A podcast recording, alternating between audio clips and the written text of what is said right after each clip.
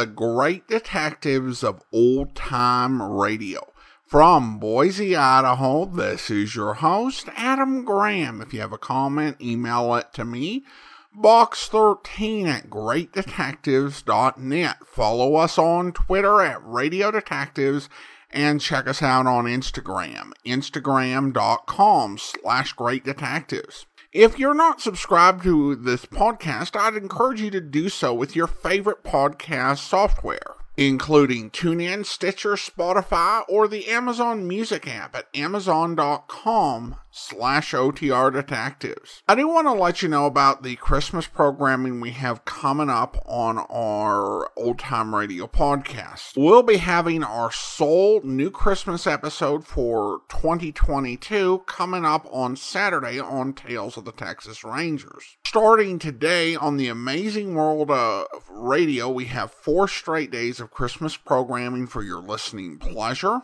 Check those out at amazing.greatdetectives.net. Over at OTRWesterns.com, Andrew Rhines is doing 25 Days of Christmas. And if you want to catch any of our past year's Christmas episodes, to discover something new, or to re listen to an old favorite, you can do so over at ChristmasFeed.greatdetectives.net. Well, over the next four weeks, we are going to be redoing a short series that we played about uh, nine or ten years ago, most of it, when we were first doing the five part Johnny Dollar serials. We took a 15 minute series including Dr. Tim. And what we would do is we would, with the five part Johnny Dollar stories, we would do two parts each on Monday and Wednesday, and then on Friday we would do part five, and then we would do a 15 minute episode of something else. And Dr. Tim was one of those something else's. However, as a result of that, it means that if folks want to get on our Forgotten Detectives feed and listen to Dr. Tim Detective, they have to listen to the fifth part of a Johnny Dollar serial, which we don't have parts, you know, one through four in the feed. So that's a little bit inconvenient for them. And so we've got a total of eight episodes, and we'll play uh, two of them each week for four weeks so we can enjoy this kind of interesting and quirky series. I also have to say that we know a bit more about Dr. Tim Detective than we did when I played this back in 2014. When I played it, I had no idea where it came from and I marked each of the episodes as having originally aired in 1948. And I learned that this was not true at all. There's been uh, some efforts to try to date the series. Now, the Digital Deli FTP.com has got a log of the series that is based on a September 1950 launch date in Rockford, Illinois over station WROK. That run of the series was sponsored by the Winnebago County Medical Society, uh, along with uh, Central Illinois Electric and Gas Company and the station. Now, this is an interesting log, but this is not actually the earliest air date of the series. And the series was not uh, something that originated in Illinois. Nor did it originate in Hollywood, nor did it originate in New York. Found an article in the Fort Collins Coloradoan from February the 17th of 1950, which announced the beginning of the series over radio station KCOL, and to start the Monday following, which was February the 20th. The series was sponsored by the Colorado State Medical Society and the Larimer County Medical Society. And the article contains this note the script of Dr. Tim Detective was produced for school age listeners by the Rocky Mountain Radio Council. So, what we are going to hear today is old time radio drama produced in Colorado. Though sadly, we have no information on the stars. Now, when I am giving the dates for when episodes aired, because I don't have a detailed log of the series, I'm going to assume that the Colorado run was aired in the same order as the later Rockford run. That could be wrong, but we're going to go with it for now. A lot of introduction, but this is kind of an obscure series, so I appreciate your patience. But now let's go ahead and to two episodes of Dr. Tim Detective. The original air dates February 27th and March the 6th, 1950, and the titles of the episodes Mystery of the Mad Maltese and The Guest in Number 2. This is Dr. Tim, Detective, to bring you by transcription The Mystery of the Mad Maltese.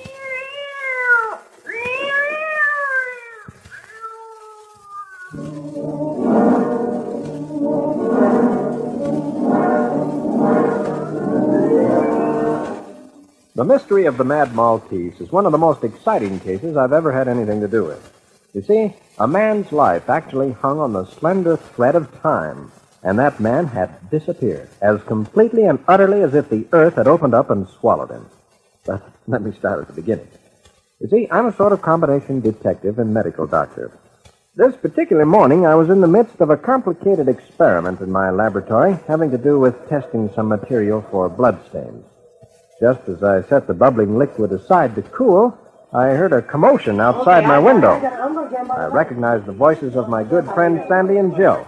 Jill's my landlady's daughter, and Sandy is one of the kids down the street. Both of them have helped me on a lot of cases. I couldn't imagine what was going on, so I raised the window and called out, Hey, you kids, what's up? Awful happened. We're trying to catch a big old cat. He's gone crazy or something, I guess. Uh-huh, he just jacked the man something terrible and he hit him on the head. My heart jumped up in my throat as I called through the window, Get out of that yard and stay out. Don't you go near that animal. But gee, Dr. Tim, he might be dangerous. He might hurt some little kid if we Without stopping to argue, I grabbed up the nearest thing I could lay my hands on. It happened to be my top coat, and dashed out into the yard. Gee, Dr. Tim, what's the matter? Uh, get back, both of you. Let me handle this. In a moment, I had the cat, a huge Maltese, backed up into a corner of the fence, and holding my top coat before me the way a bullfighter handles his cape, I threw it over the furious animal. In a few seconds, had it bundled up in such a way that the cat could neither bite nor scratch. Followed by Sandy and Jill, I rushed the cat into the laboratory and dumped it into a wire cage. Exhausted, the cat stretched out, white saliva dripping from its rigid jaws. I tossed the coat into a corner away from all of us, and then looked at my hands. There was no sign of a cut or scratch on them. I heaved a big sigh of relief. Jill, big eyed with fright, spoke first. Gee whiz, Dr. Tim, what's wrong? I'm not sure, Jill, but I'm afraid it's rabies. I'm almost certain that cat is mad.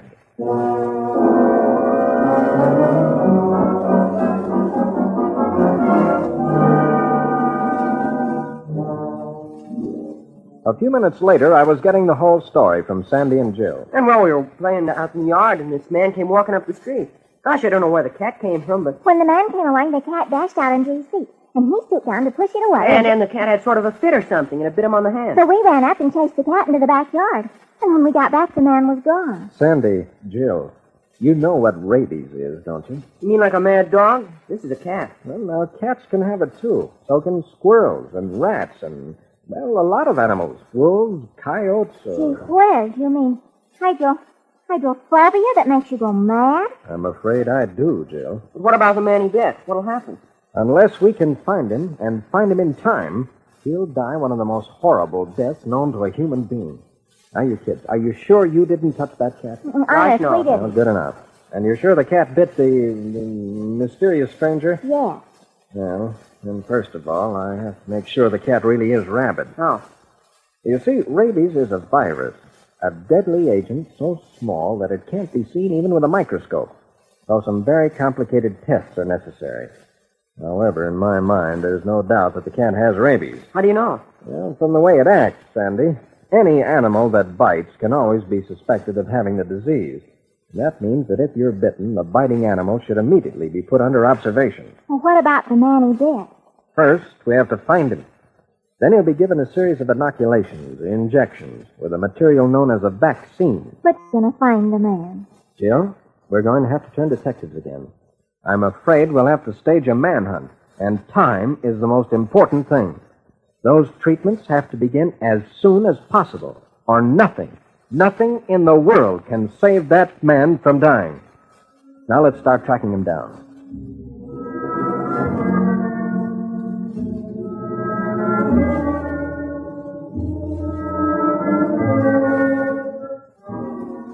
There wasn't very much to go on.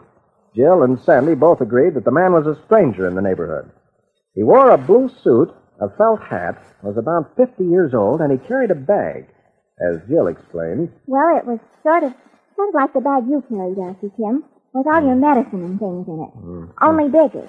oh, a suitcase? No, it wasn't a suitcase. Whiz, I wish I could remember more. I remember you said it. An average looking man of 50 carrying a bag. Not much to go on. But we all got busy. Sandy and Jill and I went all over the neighborhood. We rang doorbells. We talked to housewives, always asking if they had seen anyone who looked like the man bitten by the rabid cat. No one had. That meant he wasn't a salesman or a visitor in the neighborhood or a boarder in any of the rooming houses around. There was only one thing left to do, and that was to send out a general alarm.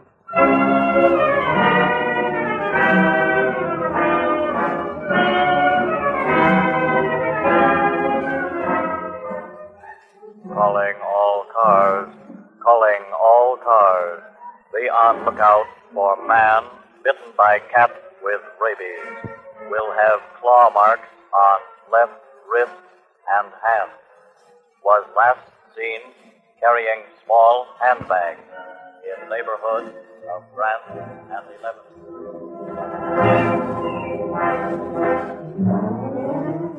And here's an urgent bulletin. Somewhere there is a man who has been bitten by a rabid cat and probably doesn't realize his danger. If that man is listening, or if any of our listeners know him, he should be taken at once to the nearest hospital. Only prompt treatment can save his life. Now, here's the story.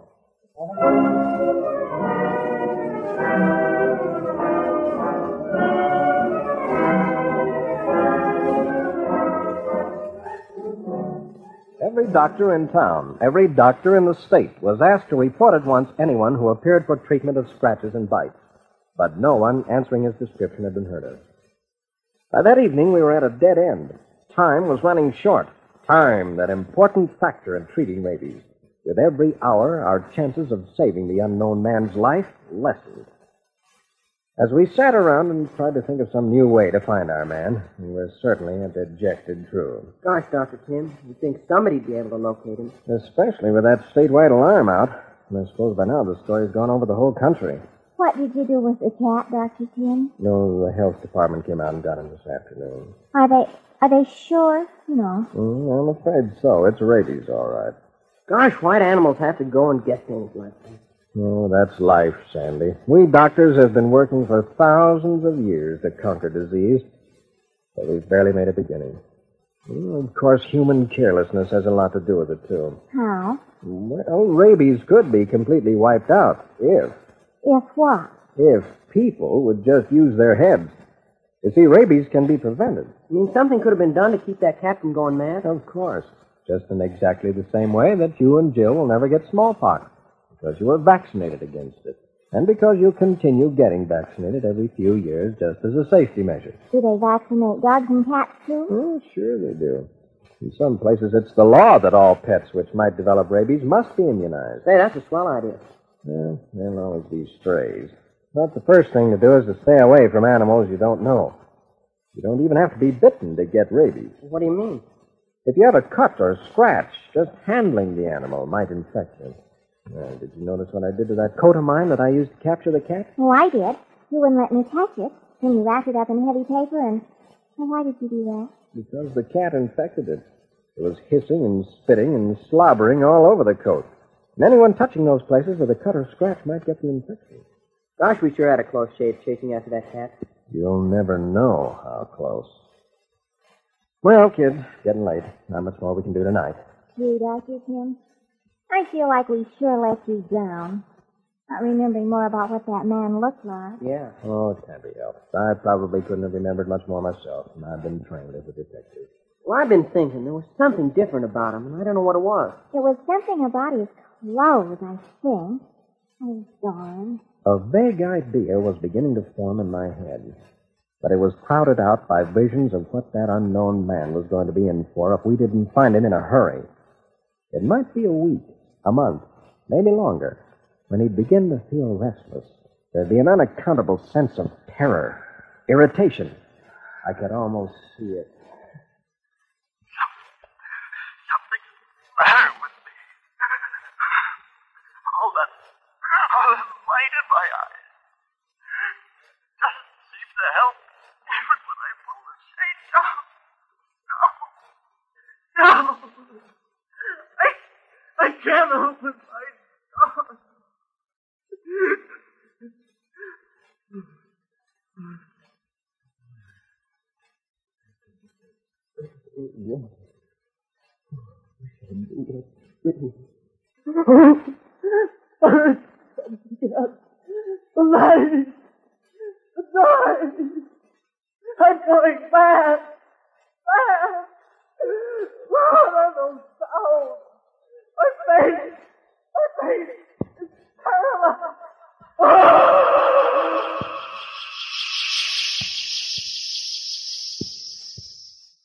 I was so lost in my horror-struck thoughts that I hardly noticed what Sandy and Jill were saying until. No, it wasn't, Sandy. It was sort of an old-fashioned coat. Not like the one my dad wears or Dr. Tim. Well, that's what I meant, sort of. There was something shining. I remember it because when we ran out in the walk, something flashed in my eyes. It was on his coat. Wait a minute, Sandy. I think I'm beginning to remember. Button, that was it. Brass buttons. Dr. Timmy had brass buttons. Say, oh, oh, oh, I'm sorry, kids. I Dr. didn't think you- the man who was bitten, what he wore was like a uniform. Uh, only it wasn't exactly. Now, hold on here a minute. Are you sure? Absolutely. A policeman? I'm sure it wasn't a policeman. A bus driver? No, no, no, the brass buttons there. A handbag. Police, police, police, brass buttons. No uniform cat, though. Handbag. Going out of town, obviously. Buttons. Buttons, buttons, buttons.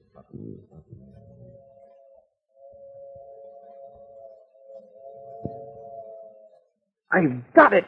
Sandy, Jill, we've got our man. Let me get that telephone quick. His life is saved.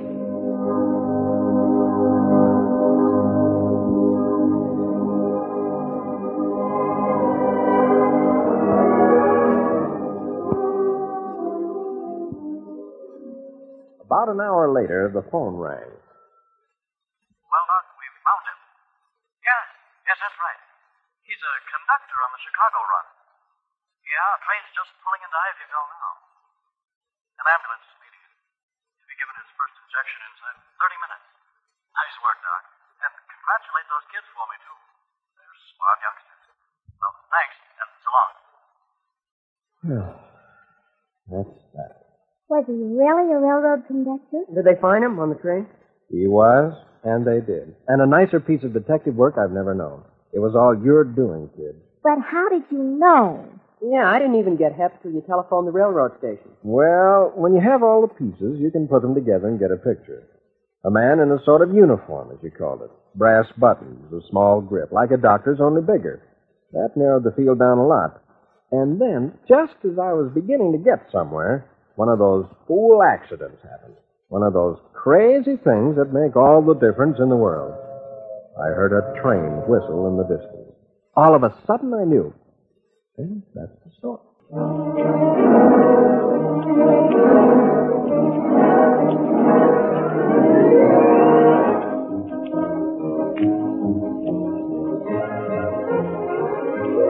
Being a combination of doctor and detective gets pretty rugged sometimes, and this was one of those times, all right. The guest in number two, we called him. Jill, that's my landlady's daughter, first called him to my attention. Mom's just rented number two. You know, the room up on the second floor. To the doggonedest guy. Hmm. I remember you thought I was the doggonedest guy when I moved in here and set up a laboratory for crime detection and medical work. Well, but Sandy thinks so too, don't you, Sandy? Yeah, I think maybe he's a criminal in hiding. I'm afraid you kids have developed unnatural suspicions from helping me out with some of my cases. Well, anybody that says his name is Jones, then... Oh, now look.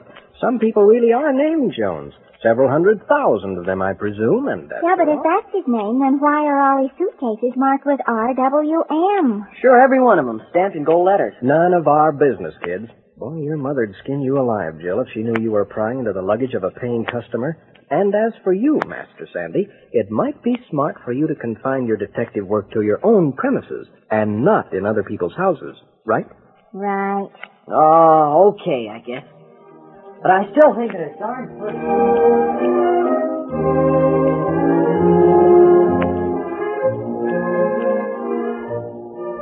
I wish now I'd paid more attention to Sandy and Jill in the matter of the stranger in number two. But you never know until it's too late. Anyway, nothing happened to break the routine of my laboratory week for a couple of weeks. Then, late one afternoon, just before dinner time, I was cleaning up my lab. Gee, Dr. Tim, you don't mean those jars are full of real blood? Blood from people? Exactly that, Jill. What do you do with it? Oh, a lot of things. Blood's a pretty useful thing. A lot more so than most people realize. Where do you get it? From the bank, Jill. The blood bank. And that's just what it actually is. All over the country, these banks keep blood for use whenever and wherever it's needed. Sure, but what do you do with it? Well, that's a long story, Sandy. But it amounts to this. For years, doctors have known that blood isn't just one thing. It's lots and lots of things. And each one of those parts or fractions of the blood can be separated from the other parts. And these are used to cure people. I'm trying to find some new blood parts, or some new uses for the old ones. That's why there's always blood samples in the laboratory refrigerator, catch? Uh-huh. Well, I'm all cleaned up here at last. Now, what's the news? Mom said I'd better come up and see you. Hmm? A professional visit, she called it. I don't feel so good today. Hmm, symptoms? Mm, Well, I've been sort of sick at my stomach and my eyes hurt, and I feel all kind of worn out. Personally, I think she's just trying to get out of doing homework tonight. I am not. Well, let me take a look, Jill. Uh, stick out your tongue. Uh-huh. Say off. Ah. Sandy, Yes, Dr. Tim. hand me that thermometer, will you? Sure. Thanks. Yeah, I'll keep it in your mouth for a while, Jill. Now, Dr. Tim, Yes? you know that guy Jones upstairs? Oh, I wouldn't say I know him, Sandy. We've spoken in the hall. Well, I know you told us to lay off, but the doggonest thing happened just a few minutes ago while I was waiting by the stairs for Jill. Ah, the curse of an overactive imagination. Go on. Anyway, he came in with this other man right behind him, and Dr. Tim, I'd swear that other guy had a gun in his overcoat pocket, was pushing it right up against this Jones guy's back. They didn't see me. I didn't have time to laugh because just at that moment, from right overhead came the sound of a fight, and then something else. A shot. For a moment, we stood there paralyzed. It wasn't until I heard a crash of glass and saw a figure hurtle past my window and streak it over the back fence and up the alley that I could move. And by the time that we reached the upstairs room, it looked as if we'd arrived too late. The mysterious Mr. Jones was lying on the floor with a pool of blood beside him. He'd been shot. Shot right through the back.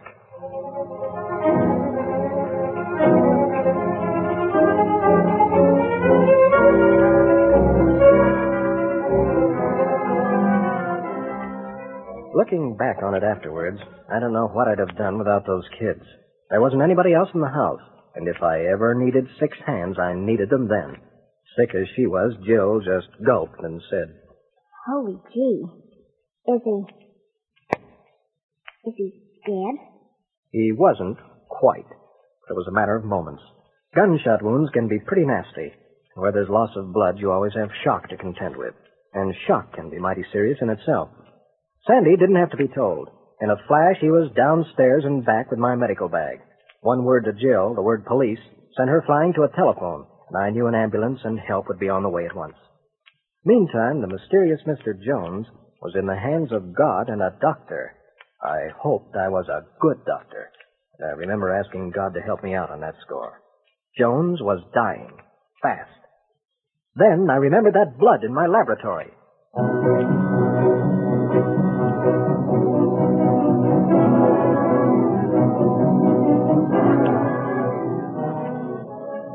Downstairs in the lab, Jill and I worked as we'd never worked before, while Sandy kept watch upstairs over the wounded man. We didn't talk much, Jill and I, just a few quiet questions and answers. Here's the microscope slide, Dr. Tim. Are you going to give him a transfusion? Yes. Have to check his type of blood first with a microscope. Use the wrong kind of blood and it would kill him. Gee. Good thing I have whole blood on hand for those experiments. He wouldn't last until they could get some here. Now, that solution, please. Yes. Ah, this one seems to match his blood. Quick, hand me that bottle marked type O. Now, go to the sterilizer.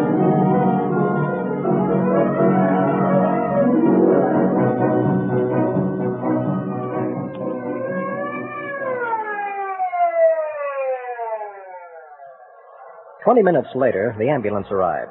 Two squad cars and a dozen or so police were scouring the neighborhood for some trace of the man who had tried to murder the mysterious Mr. Jones. And as for Jones, that blood had saved his life, had replaced the vital fluid, the blood cells, and all the other chemical elements so necessary to keeping the life of a man going. Jones was still unconscious, of course, and would be for a long time yet. His condition was so serious that he couldn't even be moved to a hospital. It would have meant sure death from more loss of blood and shock. The case was out of my hands now, but I'd done my best, and I hoped my best was good enough. I sank down weakly in a chair in my laboratory. And it wasn't until I noticed Sandy and Jill, big eyed and bursting with excitement, that I remembered the other side of the affair. Who had shot Jones and why? Maybe I could help there, too. But one look at Jill, and I knew her heart was going to be broken. For this was one case where she was going to be out of the running. I spoke quietly. Jill, Yes, Dr. Tim? you're going to bed. Oh, Dr. Tim! Hate to do it to you, old girl, but you remember that little examination we were making? Well, yes, but... As your doctor, madam, I order you to bed. You have measles.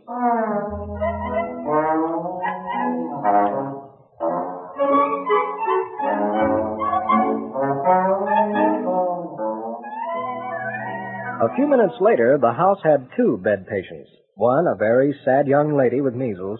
The other, a man nobody knew, who had almost been murdered. A third patient, Sandy, was standing up bravely under a light, while I stood over him with a hypodermic syringe. What's the stuff, Doc? Well, believe it or not, Sandy, it comes from blood, too. It's going to keep you from catching Jill's measles, or at least it'll make certain that you have a very light case and protect you for a long time afterwards. What do you call it? Immune serum globulin. Well, let's skip that one, huh? well, you see, this stuff is one of those blood parts, fractions I was telling you about. When you take blood from people who have had measles and separate it into its parts, this globulin. Hey, how do you spell that one? Well, G L O B U L I N. It works wonders to keep people from getting measles from other people. I'll take your word for it, Doc. Go ahead and shoot. Okay. I didn't even feel it. Am I safe now? Perfectly safe. Dr. Tim, Yes. You know, I've been watching that guy, Jones, the one who was shot. I can tell you something about him. What? He's loony. You know what he does? No. He collects rocks, believe it or not. Just common old rocks. Well, that's a harmless pastime. Sure got him in a mess of trouble. Maybe you've got a point there, Sandy. But why would anybody shoot a man for collecting rocks? Unless, well, unless they were gold or something. Whoever shot him was after those rocks, all right. When you left me alone with Mr. Jones in the room upstairs, I sort of, well, sort of noticed that several of his suitcases had been busted open. There were rocks with labels on them scattered all over the room. I'd sure like to know why.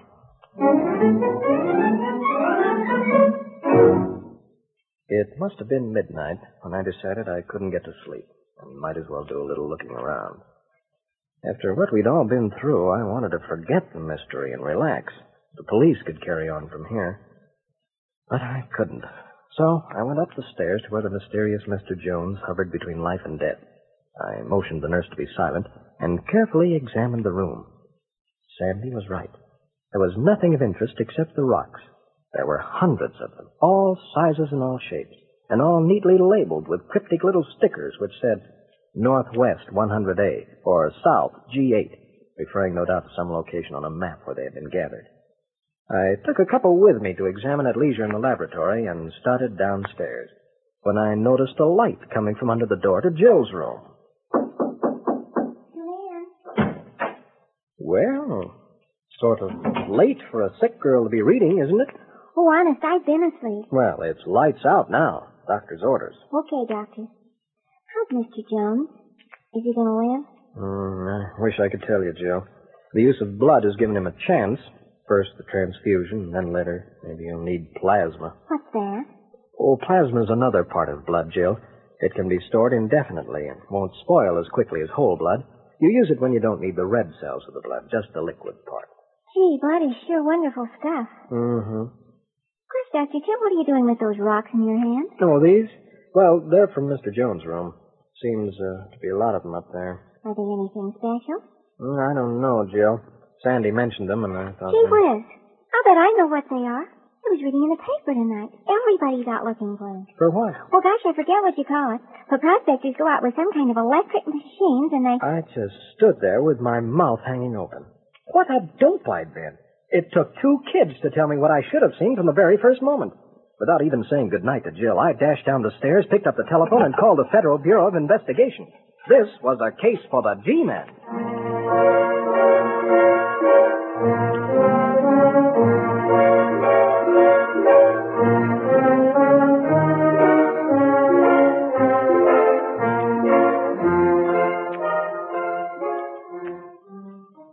Took a couple of weeks before the case was cleared up.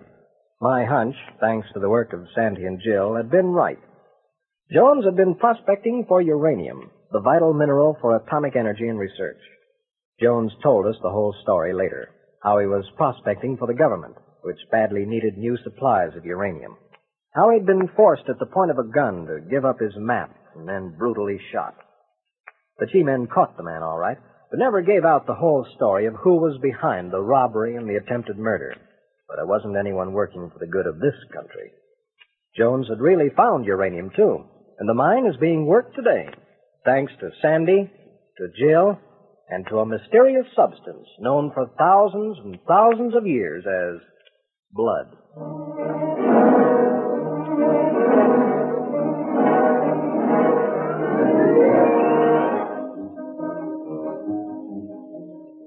This is Dr. Tim, Detective, saying so long until next week at this same time, when Sandy, Jill, and I will dip into my case book and bring out a brand new transcribed story The Mystery of the Man from Trouble Creek.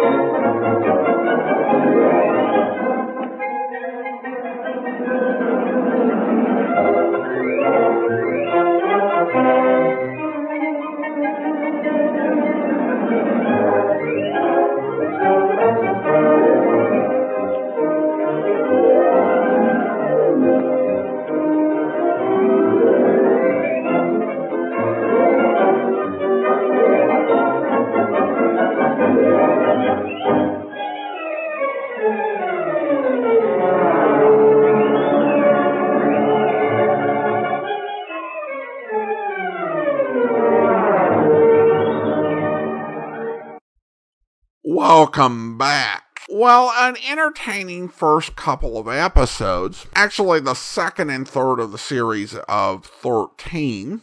And even though it's written with school age children in mind, it's smartly written. Uh, it's got a lot to do in about 14 minutes because it's got to cover the medical scientific issue while still telling a story. And you've got to communicate things in a way that starts at the level uh, a child would understand at. So I think that's pretty effective. Uh, the uh, the guy who plays Dr. Tim, again, we don't know who he is, uh, is pretty good at what this character needs to be. He is kindly, but he's also uh, an authority figure. And I thought there was a really good example of that in the Mad Maltese uh, story when he you know, really was firm in trying to stop uh, Sammy and Jill because they were in danger of getting infected with rabies. At the same time, he's human and makes mistakes. And you saw that in the second case where he blew them off about the guy who was in number two and uh, just assumed they were letting their imaginations run away with them. And it's an interesting portrayal for a series uh, that's put out by medical societies where you're telling kids, you know, the doctor is someone you should listen to. He's smart, but he's human. He makes mistakes.